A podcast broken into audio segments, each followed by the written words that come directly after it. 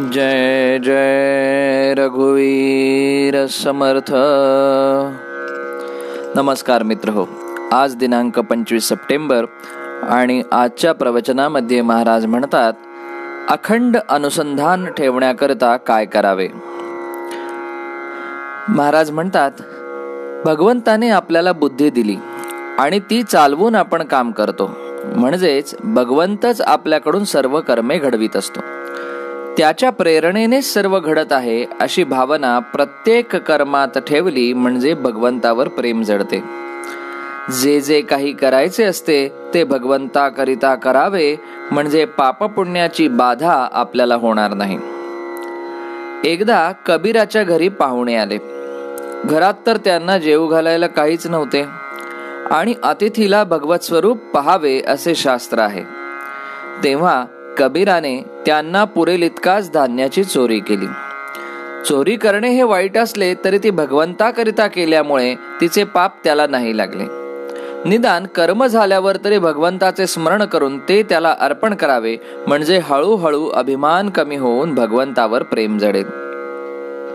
आपण भगवंताचे आहोत जगाचे नाही असा एकदा दृढनिश्चय करावा.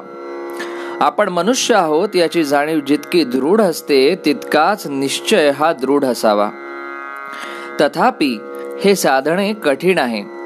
त्याच्या खालोखालचा उपाय म्हणजे जे काही घडते आहे ते भगवत प्रेरणेने आणि त्याच्या सत्तेने आणि त्याच्या इच्छेने घडते आहे अशी अंतःकरणपूर्वक भावना ठेवावी. आणि हेही साधत नसेल तर वैखरीने अखंड नामस्मरण करावे.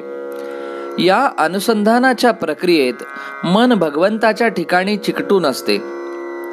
सध्या आपले उलट चालले आहे. आपण देहाने पूजा करतो यात्रा बित्रा करतो पण मन मात्र प्रपंचाकडे ठेवतो.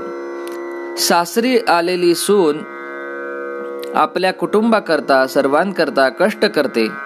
नवऱ्याचे कदाचित ती फारसे काही करतही नसेल पण अंतःकरणात मात्र फक्त ती त्याच्यासाठीच असते. तसे प्रपंचात सर्वांकरता सर्व करावे पण मनात मात्र मी रामाचा आहे ही अखंड आठवण ठेवावी. आपले स्टेशन ठरून आपण गाडीत बसल्यावर मध्ये अनेक गोष्टी घडतील. उभे राहावे लागेल निरनिराळ्या तऱ्हेचे लोक भेटतील पण स्टेशनांवर उतरल्यावर त्या आनंदामध्ये मागचे आपण सगळे विसरून जातो. तसे भगवंताचे ध्येय निश्चित करून आपण अनुसंधानात राहिल्यावर प्रपंचातल्या अडचणींना अगदी का तात्पुरते महत्त्व येते. ध्येय मात्र आधी निश्चित करावे.